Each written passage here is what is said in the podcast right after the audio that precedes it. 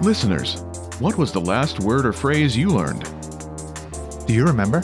If you do, Then you're about to find out one of the best ways to learn and remember your target language. in today's Sunday News, you'll find out all about active recall, Why this method works, how to use questions to strengthen your memory, seven specific ways to apply this with our program. and we're giving away a free PDF cheat sheet with bonus learning tactics at the end. Welcome to Innovative Language Learning Sunday News. I'm Mike, and I'll be hosting today's Sunday News with my co host and founder of InnovativeLanguage.com, Peter Galante. Hi, everyone. Peter here.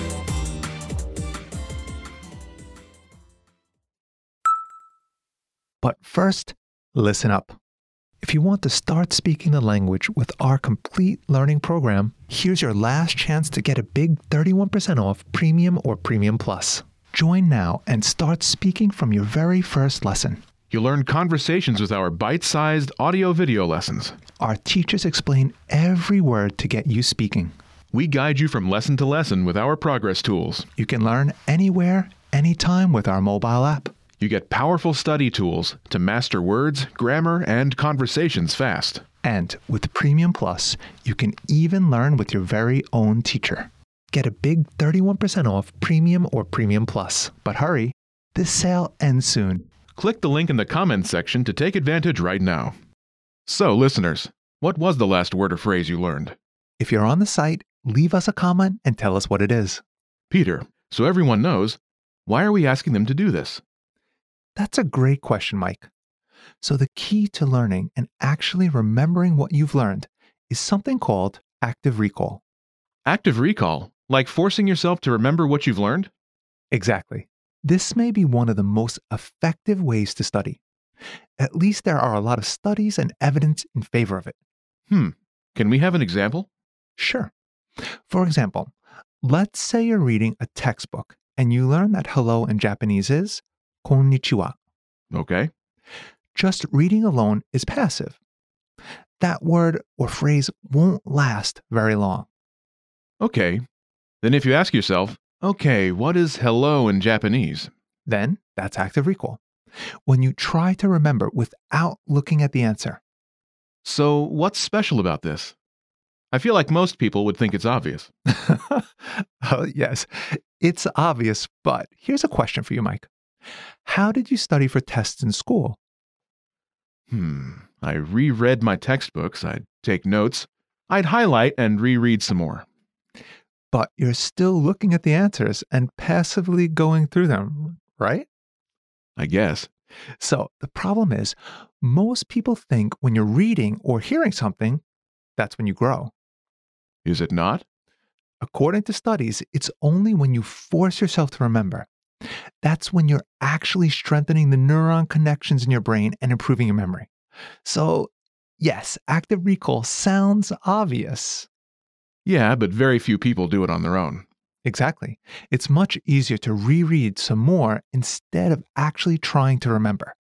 So, the actual strengthening happens when you force yourself to remember. That's it. That's when you flex your muscles, or maybe neurons in this case. So, how do we apply this to language learning? All right, first, listeners, tell us what the last phrase or word you learned in your target language was in the comments section. Second, ask yourself questions. After you finish a lesson, ask yourself, What did I learn in this lesson? And go ahead and write down as much as you can remember. You can also ask yourself, What grammar rule did I learn here? Or what was the conversation? And try and recall the dialogue. Do this for every lesson, but don't look at the answers. The point is to recall as much as you can. Third, take notes from memory. Again, don't look at the answers. Yes, there's a note feature in every lesson to help you do just that. Or use a notebook. Fourth, take the lesson quizzes. You'll find these in every lesson. Actually, taking tests or quizzes is a great exercise in active recall, since you're forced to remember just to answer the questions. That's a great point. Fifth, use our spaced repetition flashcards to master words and phrases.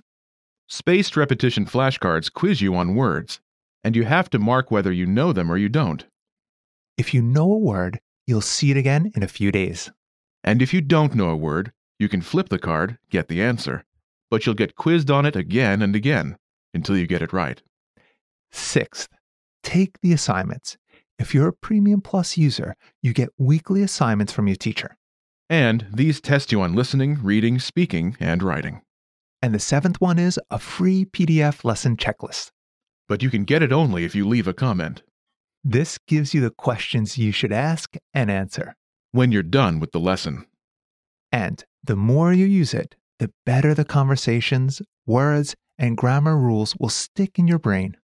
So, if you want it, leave a comment and we'll reply with a link. And don't forget to tell us what word you learned last. And if you want to start speaking the language with our complete learning program, here's your last chance to get a big 31% off Premium or Premium Plus. Join now and start speaking from your very first lesson. You'll learn conversations with our bite sized audio video lessons. Our teachers explain every word to get you speaking. We guide you from lesson to lesson with our progress tools. You can learn anywhere, anytime with our mobile app. You get powerful study tools to master words, grammar, and conversations fast. And with Premium Plus, you can even learn with your very own teacher. Get a big 31% off Premium or Premium Plus. But hurry, this sale ends soon. Click the link in the comments section to take advantage right now.